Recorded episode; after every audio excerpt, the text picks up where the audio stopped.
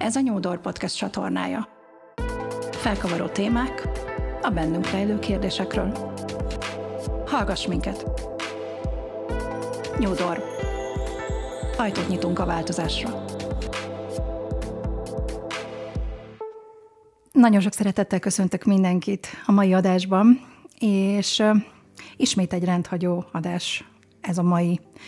Sokszor elmondom az elején, de azért kell elmondjam, és most már nem is érzem, nem is érzem, hogy itt van a helye ennek a denek, mert minduntalan olyan emberekkel találkozom, akikkel, akikkel korábban nem találkoztam személyesen, nem váltottunk szót egymással, mégis valamilyen módon vonzódom hozzájuk. Egyszerűen olyan varázs veszi őket körül, aminek a megértésére oda megyek és jelentkezek, hogy szeretnék találkozni vele.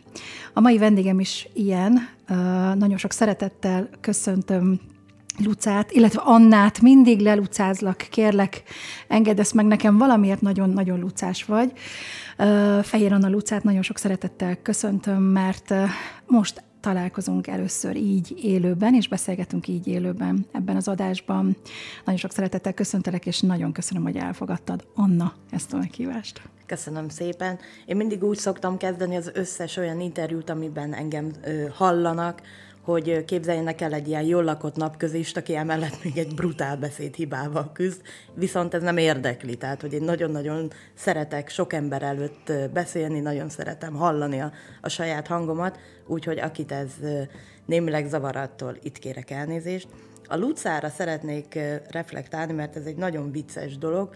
Mi négyen vagyunk lányok testvérek, van három hugom, és amikor a legkisebb hugom megszületett, akkor ő két keresztnevet kapott, és kérdeztük, hogy miért, és akkor a szüleink azt mondták, hogy jaj, képzeljétek, hát nektek is van második nevetek. És akkor én így lettem Luca, a következő testvérem, ő Medina, a harmadik Abigail, és és relatív sokáig elhitették a szüleink, hogy ez tényleg így van. Tehát, hogy minket így vagyunk anyakönyvesztetve, és nem 5-6 évvel később közölték, hogy egyébként vicceltek, minket nem így hívnak. és és nekem az Anna utca mégis megmaradt, és azóta egy ilyen családi hókuszpók. Érdekeseként a legutolsó húgom, aki valóban két keresztnévvel született, neki meg nem használhatjuk a második keresztnevét, mert kiderült, hogy édesapám első szerelmét hívták így, és akkor le lett tiltva otthon ez a téma, úgyhogy ő az egyetlen, akinek valóban van, mégsem használjuk a második keresztnevét. Ha már itt tartunk a keresztneveidnél, amikor, amikor először megkerestelek, akkor is lelucáztalak, nem tudom miért, valahogy, valahogy számomra, nem tudom, a Luca valamivel többet mond, ha rád nézek, de, de nem is ezt akartam mondani, hanem inkább azt, hogy amikor, amikor átkerestem, ugye próbáltam belőled is felkészülni erre az interjúra, akkor mintha megértettem volna, de nem biztos, hogy ez az oka egyébként. Ugye van, van Fehér Anna színésznő, akit elég sokat feldob a, ugye a social media, és hát gyakorlatilag, ha beírtam a Lucát, akkor viszont egyértelműen rád találtam. Ez lehet ennek az oka, hogy te használod a Lucát, vagy, és tényleg tényleg anyakönyvesztetted magad, tehát ez hivatalos most már, és be van írva, vagy pedig ez, vagy pedig ez tényleg csak úgy hozzáteszed? Teljesen őszintén leszek, direkt kezdtem el használni pont azért, mert hogy bármi meglepő a Fehér Anna nem egy őrülten egzotikus név, és amikor kezdtem úgy mond ismerté válni, akkor láttam, hogy nem találnak meg a, pont ahogy te se a, a közösségi térben vagy a Google-ben, úgyhogy a Fehér Anna Luca az egy ilyen művész névként van használva, és, és így rám ragadt, és azóta, azóta tényleg én is így használom. Való igaz, jogilag a személyemben nem így vagyok uh-huh. anyakönyvesztetve, úgyhogy ez csak egy játék, hogy, hogy egy kicsikét jobban elváljak a, a Fehér Annától. Én egyébként ugye egy, egy másik generáció vagyok, úgyhogy is nem ismertem ezt a sorozatot, én soha nem értettem, hogy miért hívnak Almának, miről van szó, és akkor egyszer kiderült, hogy ebben a sorozatban nyilván ez a ez a csodálatos színésznő, akinek való igaz, hogy utána megtanultam az életrajzát, ő ezt a karaktert játszotta. Igen, én még emlékszem a sorozatra, én az a generáció vagyok, aki, hát ha nem is néztem végig, de azért elég sok részt néztem annak idején. Emlékszem, gyerekként lent bicikliztem, és most hirtelen benne van a fejemben a zenéje, nem fogok dúdolni, mindenkit megnyugtatok előre. És emlékszem, amikor elindult, akkor minden egyszer csak kiüresedett az utca és már nem kellett anyukáknak lekiabálni, hogy gyere, fürdés, meg vacsora, meg nem tudom, hanem mindenki felment, és mindenki nézte a sorozatot, ugye ez a szomszédok volt, és hát igen, Fehér Anna, tényleg Alma, ez volt az ő beceneve. De térjünk rád vissza, erre a Fehér Annára, aki most velem szemben ül. Amikor én először láttalak és hallottalak téged, az egy konferencia volt, ez a Nőnek lenni jó konferencia Kecskeméten, és ugye te Kecskeméti vagy. És ezen a, ezen a konferencián feléptél a színpadra, és talán ezt mondtam neked itt az adás előtt, bennem valami óriási nagy nem is tudom, hogy mondjam, egy ilyen boldogság buborék keletkezett. Egyszer csak azt éreztem, hogy, hogy, hogy nem is konferencián vagyok, és hogy azt éreztem, hogy, hogy valami olyan közegben vagyok, valami olyan befogadó közegben vagyok, ahol, ahol tényleg jó lenni, és nem csak nőnek lenni, hanem résztvevőnek is, és, és nézőnek és hallgatónak is jó lenni. Egy részről, más részről pedig mindez, amiről, amiről beszéltél ott a színpadon, az valami olyan természetes, olyan őszinte, és olyan, olyan engem legalább, nagy, legalábbis nagyon megfogó volt, ami, amit, hát sajnos nem tudom a szavaidat visszaidézni, de, de, de, de az egész, ahogy történt, az, az még mindig itt van velem, és rengetegszer gondolok rá, rengetegszer. Nagyon-nagyon megszólította az, ahogy, ahogy őszintén meséltél a mindennapjaidról, arról, hogy hogyan, hogy hogy vagy, hogy hogy élsz, hogy hogy, hogy gondolkodol, hogy alapvetőleg mennyire mennyire ember vagy emberként, hogy, hogy hibázhatsz, hogy, hogy, hogy, hogy tévedéseid vannak, hogy, hogy, hogy negatív módon is láthatod a világot, és mégis ezzel együtt egy olyan pozitív képet adtál nekünk, ami, aminek aztán a végén egy nagy nevetés és egy nagy taps lett az eredménye. Te tényleg ilyen vagy, ami ennek ott láttalak a színpadon?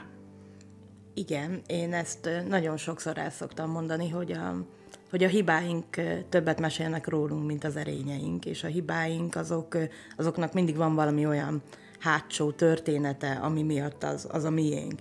És nyilván itt most nem arról van szó, hogy mi most egy őrülten beteg személyiség vagyunk, és bűnt követünk el, és megakadályozunk másokat a boldogságban, tehát hogy nem, nem ennyire ö, éles ez a dolog, hanem sokkal inkább azokra a mindennapi apróságainkról, amik bosszantó, de apróságuk, de rossz hibáink.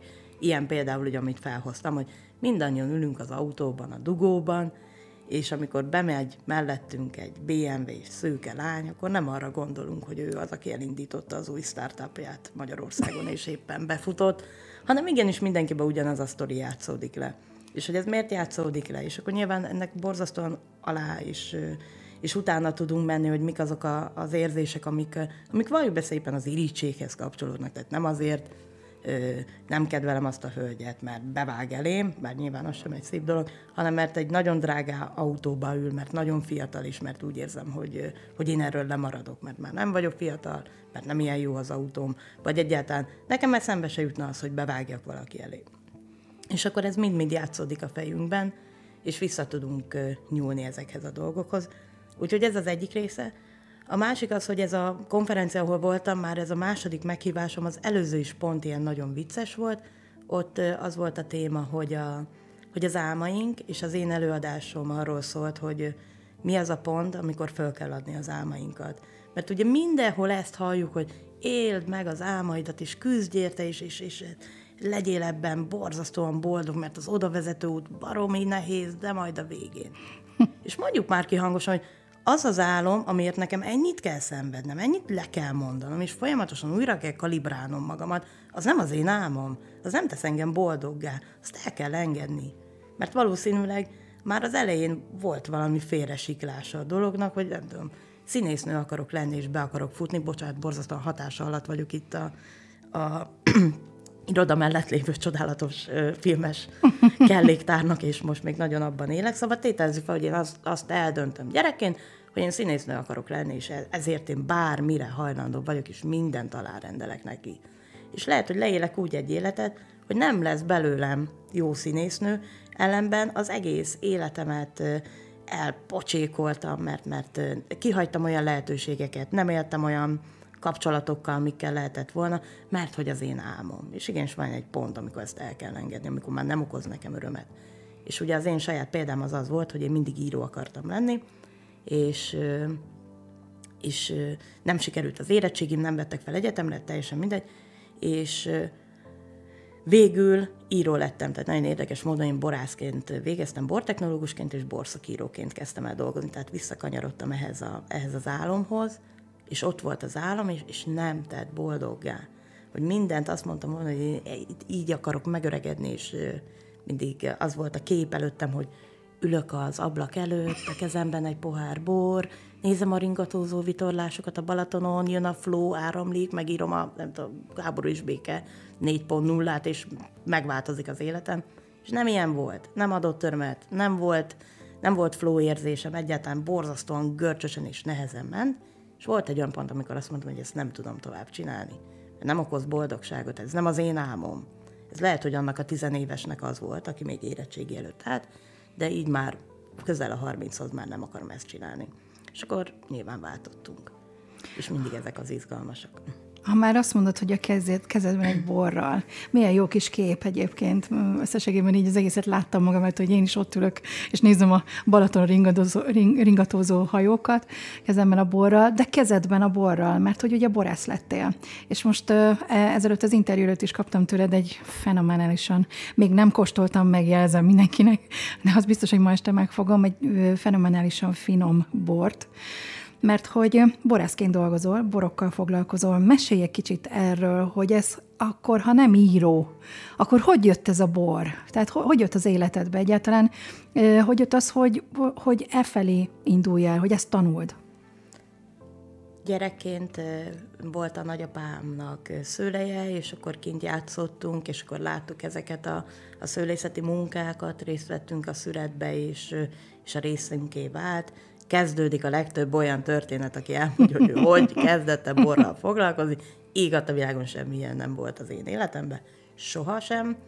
Alapvetően 10, 18 évesen kezdtem el dolgozni boros hostessként. Én nagyon-nagyon gonoszkodva azt szoktam mondani, hogy a többiek szépek voltak, nekem muszáj volt értenem hozzá, ha boldogulni akartam. És amikor jött ez az érettségi, ahol nyilván elbuktam ezt a szabad bölcsész szakot, ahol én a világ megváltó gondolataimat megoszthattam volna a világgal, jött volna a B-terv, hogy mihez értek, még mihez van egy nagyon pici húzalmam, és ez a bor volt. És így kerültem Egerbe, és bortechnológusként diplomáztam, az első nappali tagozatként egy csodálatos közegbe kerültem bele, és imádtam minden egyes pillanatát. És amikor ott diplomáztam, akkor azért nagyon hamar rájöttem, hogy az életben kétfajta ember van, valaki csinálja, valaki beszél róla, én pedig a B csapatban fogok játszani. Ugye a C, még rosszabb könyveket is írtam ezzel kapcsolatban. Szóval, a, szóval inkább ennek a másik oldaláról fogtuk meg.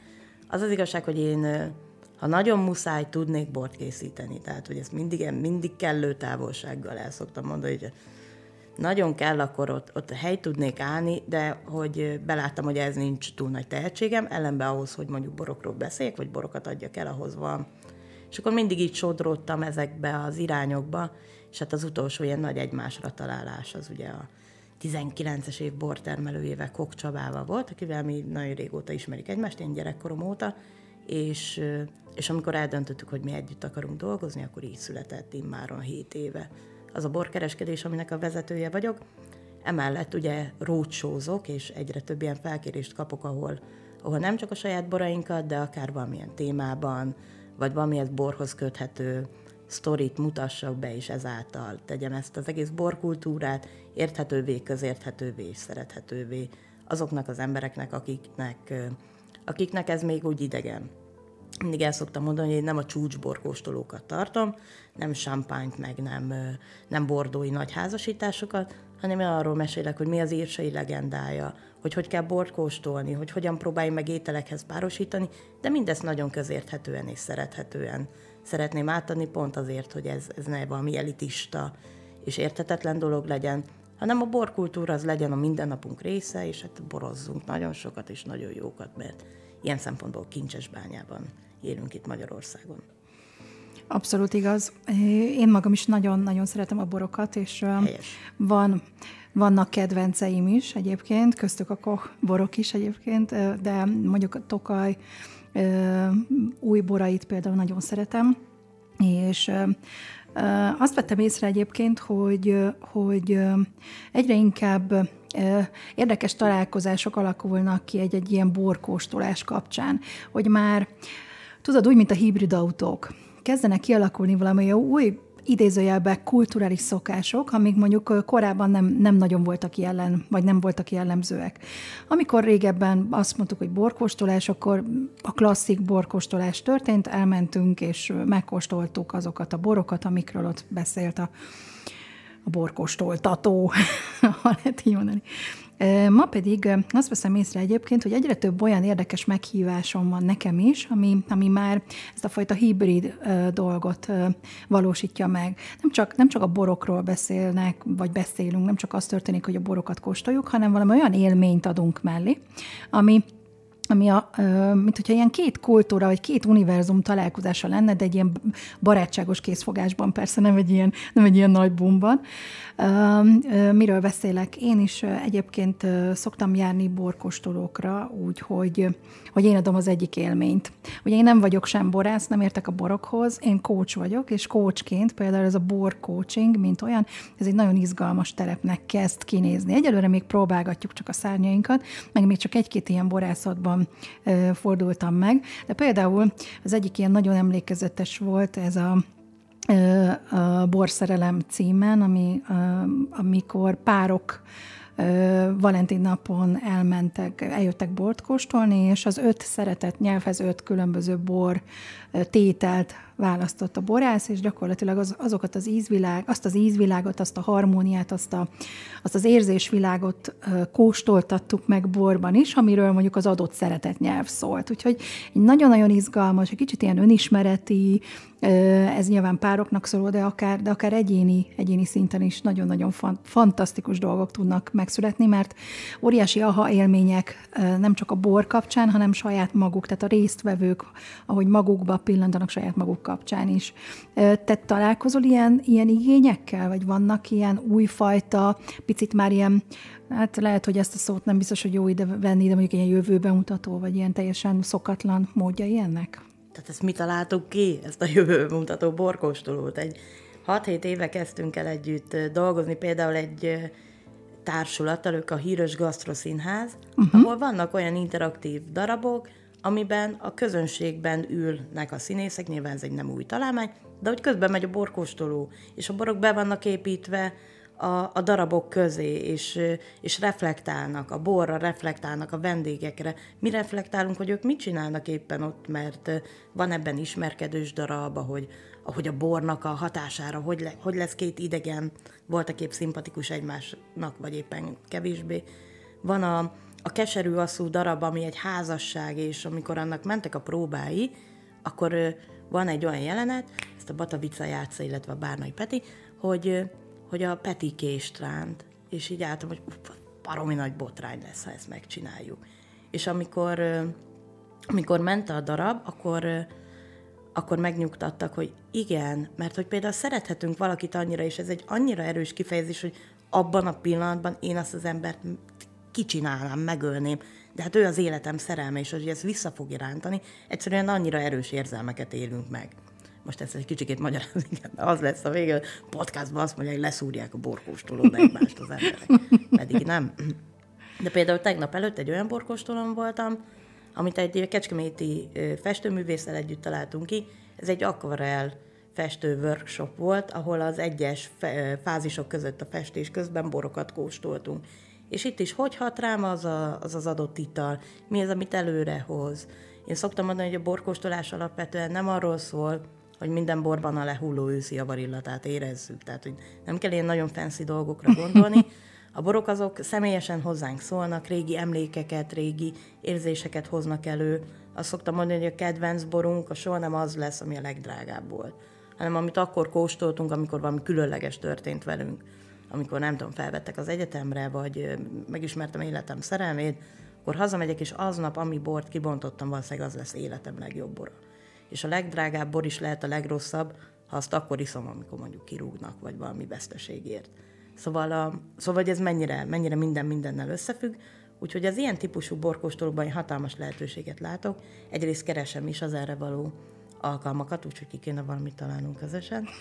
És uh, hát azt látom, hogy igen, az a plusz élmény, ami, amit hozzánk ad, az mindig valami, valamit, amit haza tudunk vinni, valamivel lojálisabbak leszünk az adott borászhoz, az adott szakemberhez. Most nyilván én a művészetek terén érzek ilyen erősebb összefonódást, legalábbis a mi tekintetünkben, de hogy igazából a, a végtelenbe is tovább. Tehát, hogy most egy csodálatos korszakot élünk, itt borászat terén, meg egyáltalán ehhez most trendi érteni, ezt valljuk be, mi most ezen a hullámon lovaglunk, hogy a borhoz érteni menő, ami egyébként így is van, mindenki értsen a borokhoz, mert nagyon menő, de alapvetően az, hogy beülünk valahova, akkor én nagyon szeretném azt mondani, vagy hogy elterjedne ez a kifejezés, hogy péntek este mi nem sörözni megyünk el, hanem borozni. Uh-huh. És most már mindenki tudja, hogy milyen egy jó rozé, hogy ne vegyünk öt éves írsai olivért, hogy, hogy megénekelte a belga, tehát a VBK 25 fölött vállalhatatlan.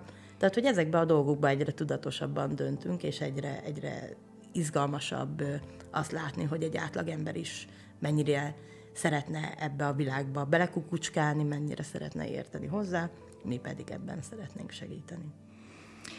Hú, hát valljuk be nagyon ilyenkor, amikor ilyen szavakkal és ilyen, ilyen nem tudom, ilyen érzésekkel teli a levegő, amikor ilyen dolgokról beszélünk, akkor, akkor így megjön a kedvem egy pohár borhoz. De alapvetőleg is azt gondolom, hogy nagyon fontos dolgokat mondtál el, főleg azért, mert mert így látom magam előtt, hogy az sem mindegy, hogy milyen pohárban van a bor, mert valószínűleg annak a fénye, a, a, ahogy rásik a fény, az is megfog majd engem, és viszem majd tovább emlékként. Az sem mindegy, hogy ki az, aki tálalja, akitől hallom mondjuk az ismeretet az adott borral kapcsolatban.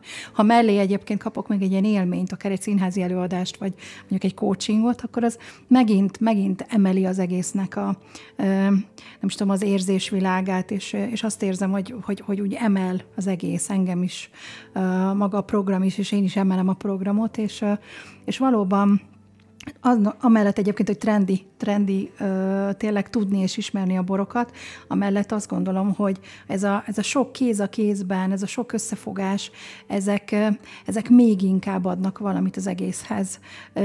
Bár lehet, hogy már önmagában véve maga a bor is óriási érték és óriási kincs, főleg, hogyha értünk is hozzá, de hogy minden, amit mellé adunk, a, a borász személyisége, az előadás, a résztvevők, a, a visszacsatolások, a hangulat, akár a gyertya, a fény, a, nem tudom, ahogy be van az egész rendezve, ezek mind-mind-mind adnak az egészhez hozzá, úgyhogy, úgyhogy hát biztos, hogy el fogok menni hozzátok borkostolásra, ezt tuti. Várlak sok szeretettel.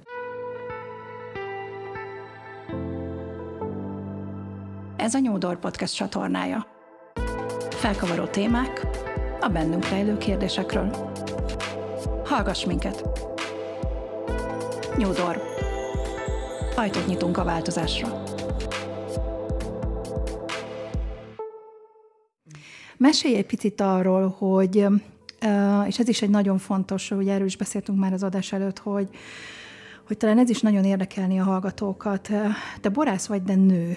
És ugye mostanában annyira izgalmas, hogy ezt pont te vetetted fel, mert, mert valamiért mostanában, akikkel podcastet készítek, mindenhol előjön a téma, hogy nőként hogyan vagyunk az adott történetben, legyen az bármilyen foglalkozás, legyen az bármilyen élethelyzet, bármilyen téma, amiről beszélünk. De érdekes módon mindig bejön ez az aspektus, ez a nő, hogy hogy vagyunk ebbe benne.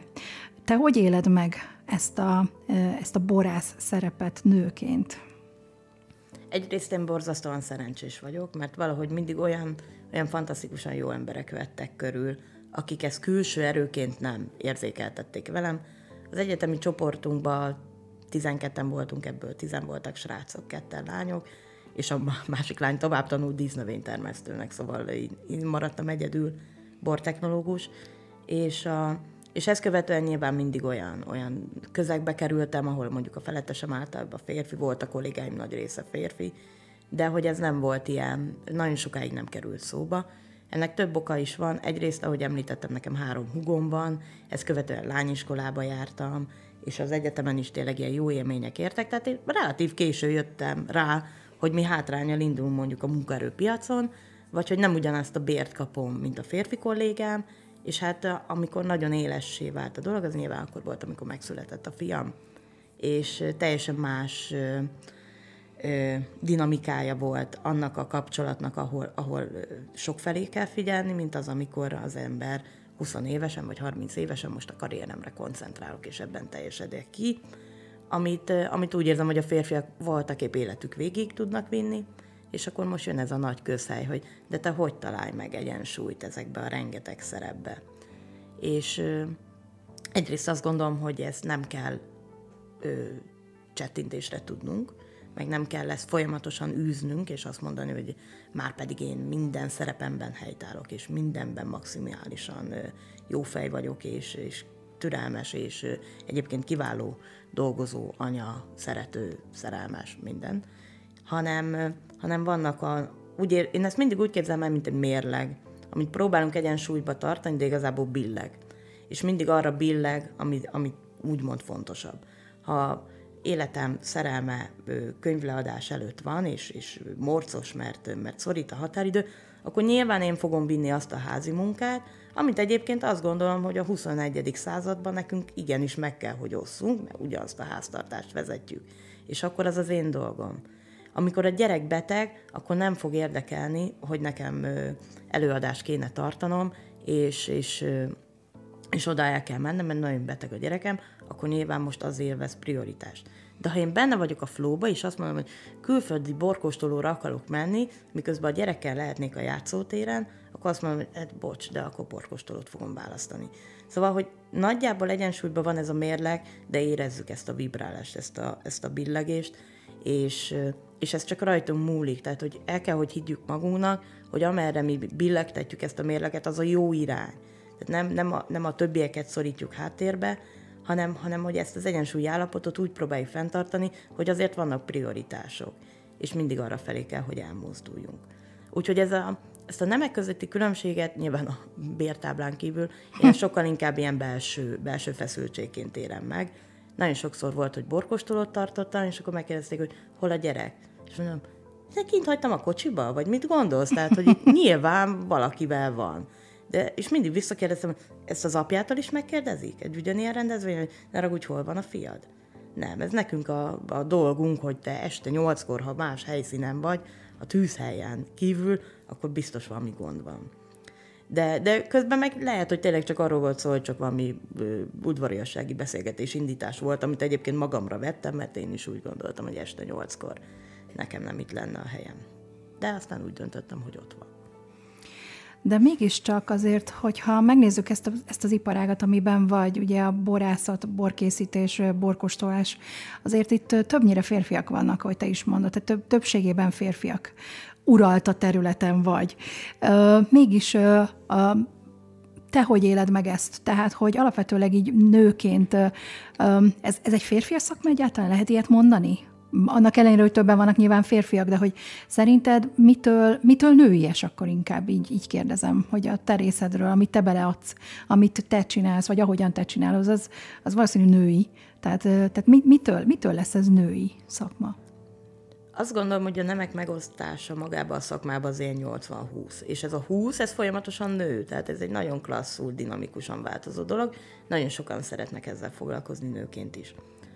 Ami mi a sztereotípia van, az az, hogy elképzelünk egy borász bácsit, hogy reggel fel kell, felkapja a gumicsizmát, és ki terepjárózik a szőlőbe, és azt valahogy nem tudjuk elképzelni nőként. Ugyanakkor ezt kevesen tudják, de a nők jobban kóstolnak, mint a férfiak. Tehát az a végtermék, ami már a, a polcokra kerül, azt általában nők ö, szavazzák meg. Én ismertem ilyen, ilyen borászt, aki például a felesége nem volt, nem volt borász, nem volt köze a szakmához, de minden egyes tétel, mielőtt forgalomba került volna, ott a felesége kellett, hogy mondjon rá egy áment. És ha a nő azt mondta, hogy ez rendben van, akkor kerülhetett csak forgalomba. Mert neki volt egy olyan plusz érzéke, amit, amit nem lehet a diploma mellé kapni, ami nincs, nincs meg az a finomság, az a nagyon-nagyon tudatos elegancia, amit, amit bele tudunk vinni, akár a borozásba is, és hogy ez egy olyan plusz hozzáadott erő, amire egyre többen döbbennek rá, hogy kell. Mert igenis a, hogy én borkostolókat szoktam tartani, el szoktam mondani, hogy boroknak a 60%-át nők vásárolják. Mégpedig általában ugye mert ránk van hárítva a nagy bevásárlás, meg a Józsikának születésnapja, anyósnak névnapja, és, és mi veszük meg ezeket a plusz ajándékokat is, és nyilván a bor egy ilyen evidensen jó választás hála itt Magyarországon. És akkor egy, mi, mi vesszük le a polcról, mi fizetjük ki érte azt a 1000-2000-5000 forintot. Ezért minket is meg kell szólítani, sőt, mi több, sokkal nagyobb hangsúly kell, hogy legyen a női fogyasztókon. És pont ezért kerül be egyre több nő a szakmába, hiszen mi nők tudjuk, hogy nekünk mire van szükségünk. Úgy gondolom, hogy egy férfi nem fogja nekem elmondani, hogy milyen az a egy nem tudom, egy ízléses címke, amit még, még én megvennék, vagy mi az a fajta, ami most menő és divatos, hanem ezt mi nők valahogy egymás között jobban le tudjuk kommunikálni. Úgyhogy bár való igaz, hogy a szakmában a férfiak aránya sokszoros, de mégis a, a nők, akik, akik most ezt a finomra hangolást végzik, ami szerintem elképesztően izgalmas, az pedig, hogy vannak női borászok, már pedig csodálatos női borászok vannak, itt nem tudom eleget dicsérni őket, az pedig egy ilyen, ilyen nagyon-nagyon különleges színfolt, és azzal, hogy egyre többen vannak, és hogy egyre jobbak és tehetségesebbek, az pedig így, így zene füleimnek, és, és mindig el vagyok ragadtatva, amikor nőnek, női borásznak kóstolom a borát, mert úgy érzem, hogy, hogy ő aztán tényleg oda tette magát, mert ő az, aki reggel fel kell, és felveszi a gumicsizmát, és beleül abba a terepjáróba, és kimegy a szőlőbe. Tehát, hogy ez még pluszba egy ilyen nagyon-nagyon löketet ad a adott bornak. Egyébként megjelent előttem, nem tudom miért, második Erzsébet, ugye ő is, ő nem borász, hanem hogy bánadon a lovaihoz megy ki mindig hajnalban. Láttam, hogy felhúzza a gumicsizmát, és egyébként kimegy a nagy sárba. A nők igen, nagyon aktívak egyébként abban, abban, az, abban az álomban, amiben élnek, mármint ha élhetik a saját álmokat, ezért abban azt gondolom, hogy nagyon kitartóak, és tényleg, tényleg mennek. A másik, amit, ami eszembe jutott, amikor, amikor beszéltél előbb a balanszról, és arról, hogy hogyan hogyan balanszírozol a különböző szerepek között, vagy a nők hogyan balanszíroznak, és hogyan próbálják meg ezt egyensúlyban tartani, ezt a mérleget. Engem megfogott, és ebből az aspektusból még soha nem hallottam ezt, ahogyan most te ezt megközelítetted még hozzá. Ugye valami olyasmit mondtál, hogy hogy nem is arra kell törekednünk, hogy ha kibillent ez a, ez a, ez a mérleg, hogy azt ott vissza, visszahozzuk az egyensúlyba, hanem hogy meg kell azt is engedni, hogy ha kibillent, sőt, mi billentettük ki. És, és ez nekem most adott valami nagyon-nagyon izgalmas, valami nagyon új nézőpontot. Méghozzá azt, hogy így valahogy, valahogy lekerült erről az egészről most így hirtelen a stressz. Mert hogy mi az, amire törekszünk? Ugye alapvetőleg arra törekszünk, hogy ha kibillent, akkor úristen, gyorsan, gyorsan menjünk vissza az egyensúlyi pontra, és ez mit jelent a hétköznapokban? És így elkezdtem játszani a gondolattal, hogy mondjuk valami, ö, valamit nagyon szeretnék. És ugye van a magánéletem, meg a munka, és mondjuk ez legyen mondjuk a munkával kapcsolatos. És ugye a, akkor kibéllen a munka felé ez a, ez a mérleg. És ugye elkezdtem azon gondolkodni, hogy, hogy ahelyett, hogy azon gondolkodnék folyamatosan, miközben végzem a vagy nem tudom, valósítom meg az álmomat például, mert hozok létre valami új dolgot, hogy te jó Isten, vissza kell ezt majd valamikor tennem az egyensúlyba, hanem, hanem azzal foglalkoznék, hogy megéljem a pillanatot, és benne legyek ebben a fajta elmozdulásban, és bátran el, benne legyek ebben az elmozdulásban, igaz, igenis két lábbal legyek benne ebben a serpenyőben is, hogyha ez a serpenyő ez, ez megérinti a talajt, akkor megérinti a talajt, mert én abban a serpenyőben akarok most lenni. És ez nekem most valahogy adott egy olyan, egy olyan érzést, hogy fú, de jó, erről is lekerült a stressz. Tehát, hogy nem kell nekem minduntalan minden másodpercben arra gondolni, hogy másoknak megfelelve vissza kell, vissza kell kerüljek az egyensúlyomba, hanem hogyha én nekem ez éppen nem az egyensúlyi állapotom, ami nekem éppen akkor és ott jó, akkor nekem éppen akkor és ott jó, akkor meg kell élnem ezt az éppen akkor és ott jót így, ebben a formában. Úgyhogy ezt én nagyon köszönöm neked, mert hogy így most teljesen elindítottál bennem egy ilyen, egy ilyen új transformációs folyamatot, hogy ezt most hogyan is fogjam fel. Mert mindig arról beszélünk tényleg, és ö, rengeteg workshop, meg tréning, meg minden, ma, én, én is rengeteget beszélek arról, hogy hogyan találd meg az egyensúlyodat.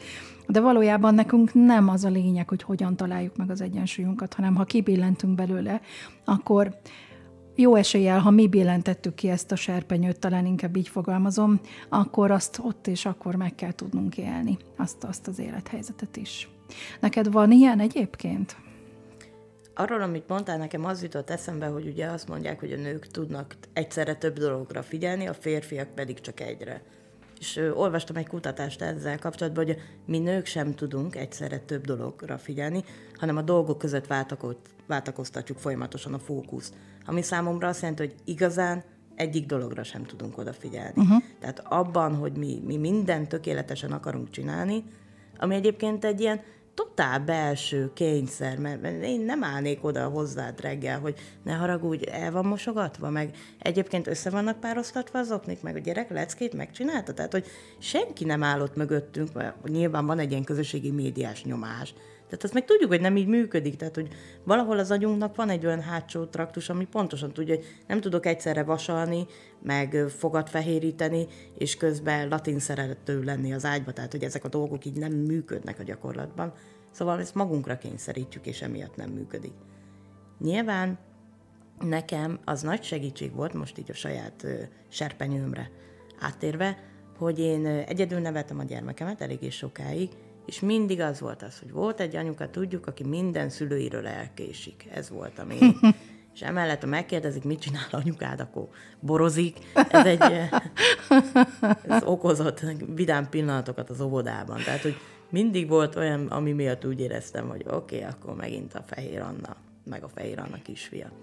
És amikor ezt így vettem egy relatív nagy levegőt, és akkor tudtam egy lépéssel hátrébb nézni, és azt mondani, hogy én gyereket nevelek, mindeközben indítottuk az üzletet is, ami elkezdett futni, és elkezdett sikeressé válni. És emellett én mondjuk akkor valakinek a lánya vagyok, valakinek a testvére vagyok, és, és valakinek az alkalmazotta, de valakinek a főnöke. Emiatt ez folyamatosan így, így kavargott, és azt mondtam, hogy, hogy vannak olyan fókuszpontok, amikre helyezzük a hangsúlyt, és abban arra mozdulunk el. Tényleg ez egy megtörtént eset volt, hogy, hogy elmegyünk valahova mondjuk akkor borkóstolni, és akkor látom, hogy a, hogy a többi anyuka stresszel, hogy nekem nem itt kéne lennem, nem ezt kéne csinálnom, és én most itt... És ez a mártírkodás, ez egy ilyen önkéntelen dolog, ami, ami, ami tényleg egy ilyen belső nyomás, hogy de közben nem éli meg azt, tehát hogy most szerzett egy babysittert, figyel a gyerekre, nyilván nem otthon egyedül játszik egy fejszével, tehát hogy biztonságban van. Neked van egy szabad estéd, és nem vagy ott fejben, és nem tudod élvezni, mert máshol jársz, mert arra gondolsz, hogy hogy nekem ezt nem lehetne.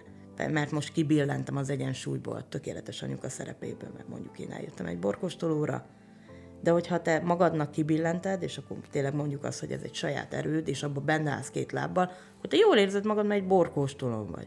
Hazamész, és félig spiccesen mosolyogban megpuszilod az alvó gyereket, akinek pontosan ugyanolyan jó kedvű, mint amikor ott hagytad három órával korábban. Szóval, hogy ez az egész így összefügg, és és hogyha nem próbálsz nagyon-nagyon erőszakosan fenntartani egy ilyen tök látszat egyensúlyt, akkor, akkor mindenki, mindenki boldogabb, és mindenki kiegyensúlyozottabb. Ez volt az én példám, nekem ez jött be, és természetesen ez nem azt mondom, hogy az egyetlen járható út, de a mi életünkben ez végül, végül így beállt, és, és a gyerekem tudja, hogy, hogy van egy csomó olyan program, ami felnőtt, ahol őt nem hívom, meg nem várjuk, mert, mert hogy én ott szeretnék lenni egyedül felnőttként, aki, akinek van kisgyerek, az tudja, hogy ez általában így nem kapcsolódik mondjuk a nem is tudom, a, a moziba vannak olyan filmek, amikben nincsen animációs szereplő, ezt tudom hatalmas hír, de hogy el lehet menni, meg lehet nézni a 16-os karikásat is, és, és ez igenis nagyon klassz dolog. És, és ez minden, mindenbe igaz. De a munkát is hátra lehet hagyni.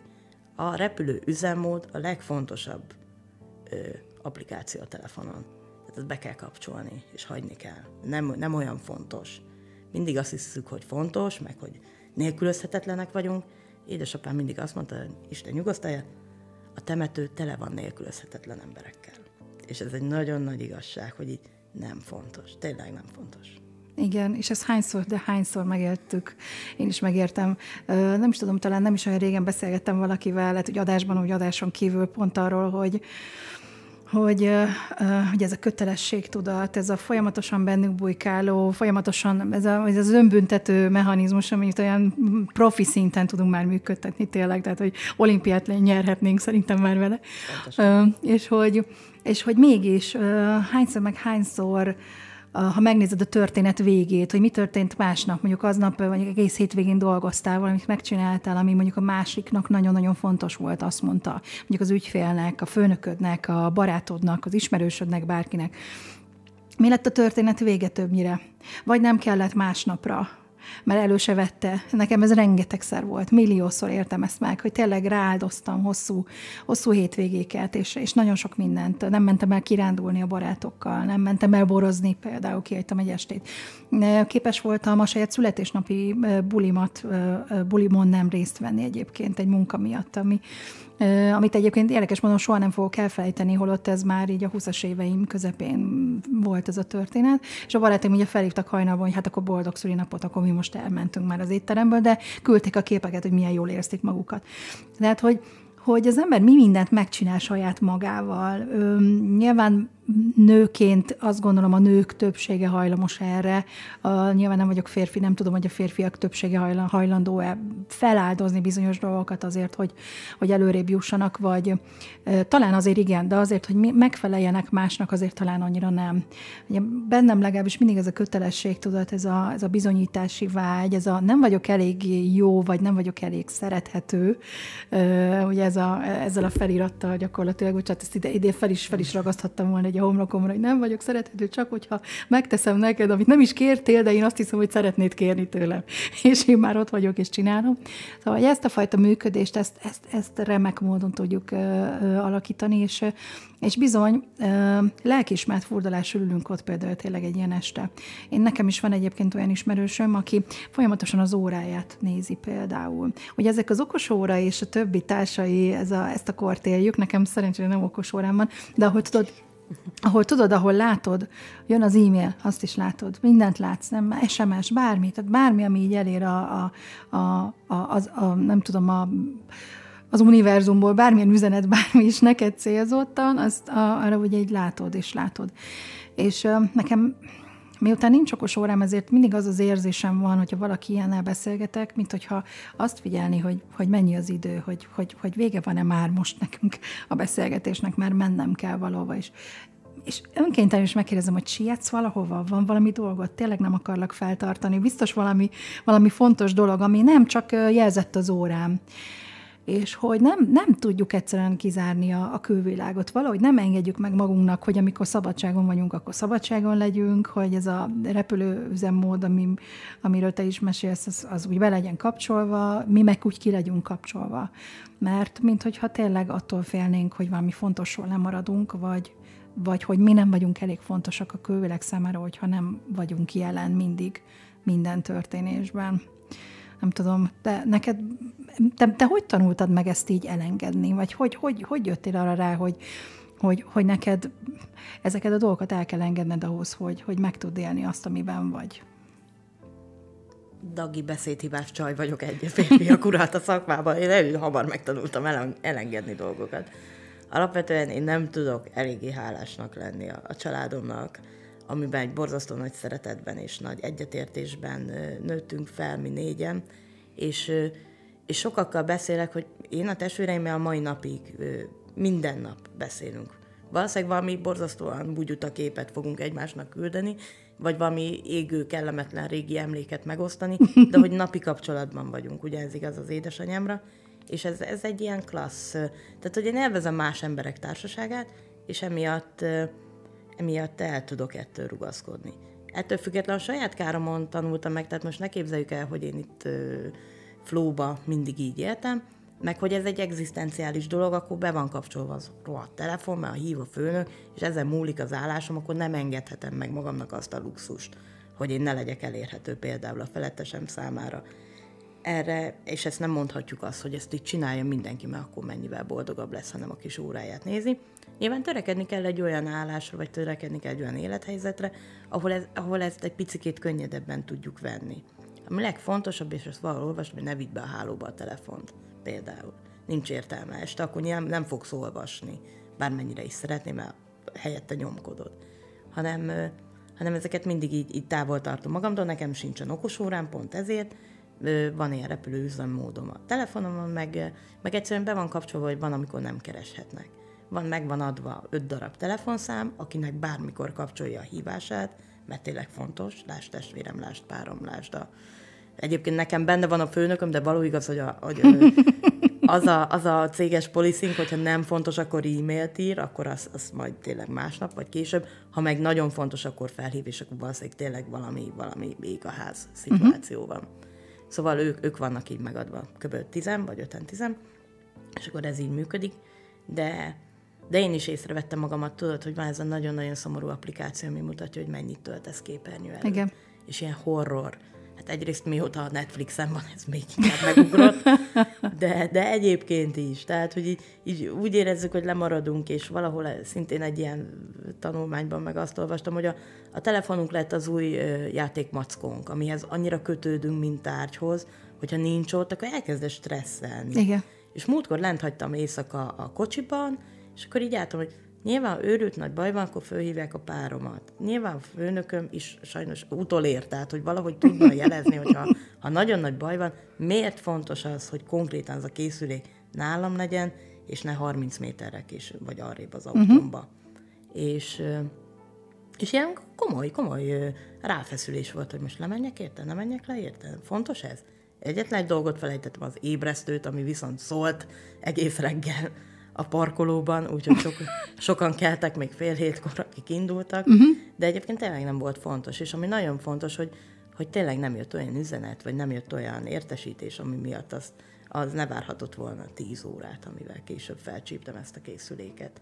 Szóval ilyen kis apró, apró ö, lépésekbe szerintem ezt lehet, ö, lehet csinálni. Van ez a digitális nomádság, ez szerintem nagyon menő, hogy hogy most akkor letesszük, vagy letörölünk X applikációt, uh-huh. nem nézzük az Instagramot, mert teljesen felesleges, hanem, hanem mondjuk csak fenntartom a, a kamerát, de ott is hány olyan élmény van, amit, amit nem is látunk, hanem helyette egy képernyőt nézünk. Mennyire durva már, hogy a gyereket nem hallom szavalni, de megvan egy felvételen, amin a gyerek rosszul hallatszódik, mert messze van, és a legtöbb anyukának a feje látszódik igazából. Miközben magára az élményről, hogy a gyerek ott orgona ágát kornyikál, arról meg lemaradok élőben. Szóval Igen. ezek, ezek ilyen érdekes flashbackek, hogy mi fontos, meg mi nem ebben a témában. Igen. De nincs arany, arany középút. Amit te mondasz, az nagyon jó, hogy frusztrál. Az is frusztrál, ha más csinálja. Akkor valószínűleg mi is frusztrálunk másokat, Igen. amikor mi csináljuk. Ez tuti, ez tuti. Én is egyébként azon gondolkodtam, hogy az élményeket, meg minden, ami történik velem, azokat most már olyan, felvettem egy ilyen szemüveget, hogy van-e rajta stressz, vagy nincs. Nem tudom, hogy hol hallottam, kitől hallottam, de hogy igazából ezt kell megnézni. Nem az, hogy mi erről a közvélekedés hogy nem tudom én, mit tudom én, mini ruhát hordok, vagy, vagy kikapcsolom a telefonomat, vagy nem tudom, zsíros ételeket eszem, mondhatok bármit. Hanem azt kell megnézzem, hogy ez engem hogy érint. Tehát, hogyha én azt érzem, hogy nekem az jó, hogy hajnali ötkor felkelek, és mondjuk kiülök egy kávéval, és gyorsan megnézem reggel az e-maileket, ugye nem tudom, ilyen time managementből pont a legrosszabb példa, tehát reggelnek kezd az e-mailekkel tanítják. Ugye ez, ez is egyfajta módszertan.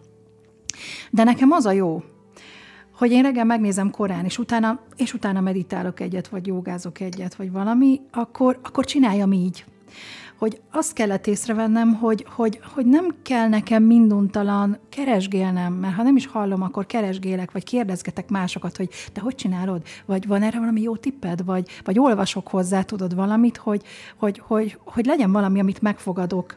Miért nem fogadnám meg azt, ami nekem jó? Tehát magamra miért nem hallgatok? Úgyhogy én elkezdtem egy kicsit így működni, figyelni arra, hogy nekem belül milyen érzéseket kelt az adott dolog. Az adott szokás, lehet, hogy idegesítő, de nekem rendben van.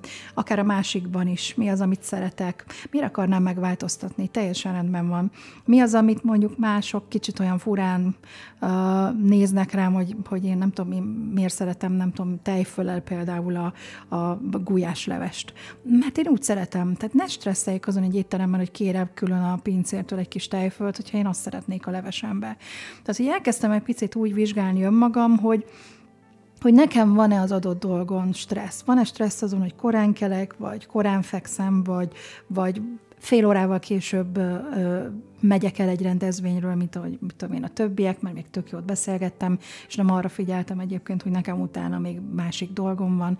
Tehát, hogy, hogy kicsit, kicsit önmagunkra felejtettünk el szerintem fókuszálni, vagy reflektálni, hogy kicsit azt felejtettük el, hogy mi hol vagyunk a történetben, mert mindig azt keressük, hogy egy celeb például milyen példát mutat, vagy, egy, vagy az ismerősünk mit mond, vagy, vagy egy általunk egyébként akár szeretett, vagy, vagy tisztelt valakinek milyen, milyen tanácsai vannak vannak a mi életünkre vonatkozólag, de a mimozink a mimozink.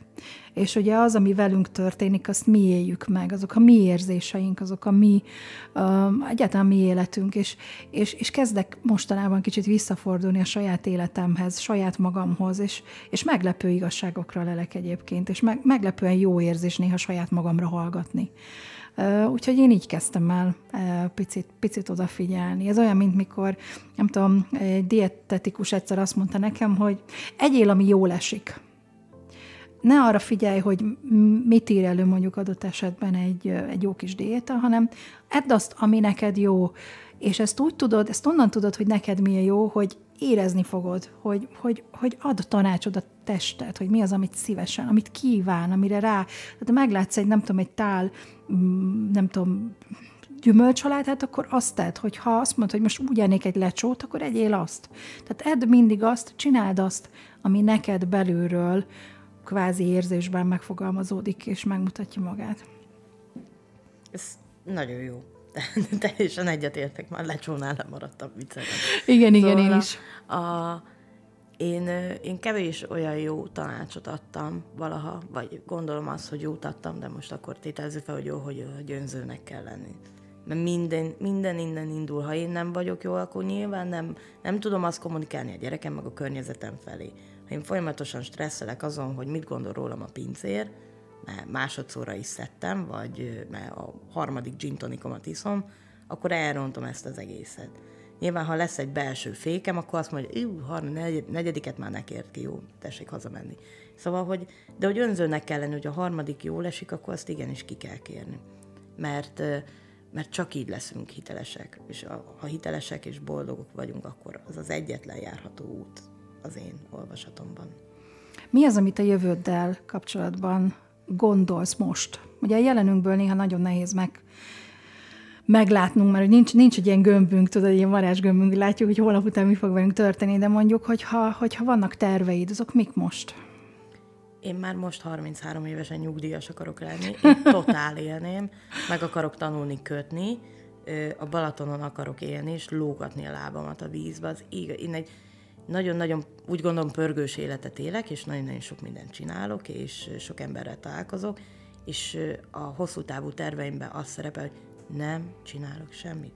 Könyveket fogok olvasni, le fogok barnulni, nem tudom, megnő a hajam. Tehát ugye ilyen nagyon lassú és nagyon unalmas, de közben ilyen, ilyen nagyon-nagyon tartalmas életre vágyom, amiben nem nincsen sok történés, hanem én, én megtanulok mondjuk kötni, de meg akarok tanulni zongorázni, meg vitorlázni, szóval rengeteg olyan tervem van, amit, amit még egyszer megtanulnék, és, és elsajátítanék, és megnéznék, de hogy ez mind ilyen, ilyen nagyon slow life-ban van, és, és majd kertet akarok, ahol saját lecsó alap, de nem megkívántam uh-huh. a lecsót, hogy Ugye? lehet Vácon jó lecsó Szóval, hogy ez, ez, ez egy ilyen nagyon-nagyon nyugis és, és kiegyensúlyozott élet lesz, amiben nem fog túl sok dolog történni kívülről, de belülről meg egy ilyen hatalmas nyugalom. Úgyhogy én már most nyugdíjas szeretnék lenni. Unokázni szeretnék, meg nem tudom, reggel piacra járni, mindig lenne friss virág az asztalon, de félelmetesen elképzeltem már, hogy milyen lesz.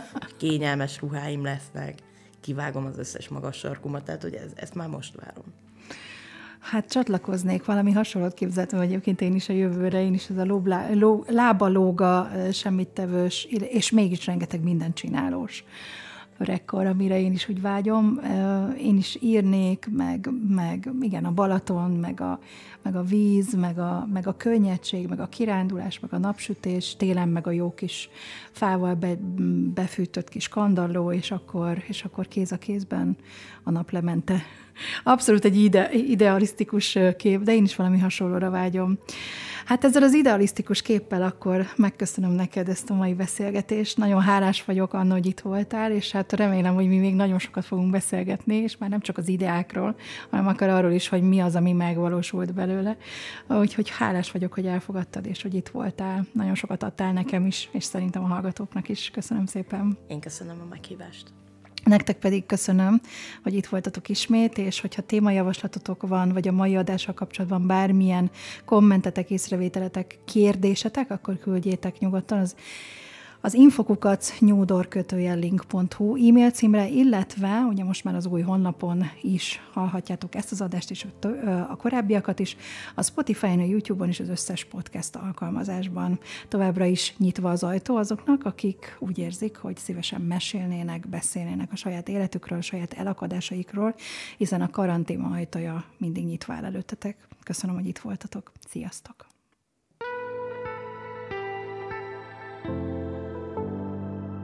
Ez a Nyúdor Podcast csatornája.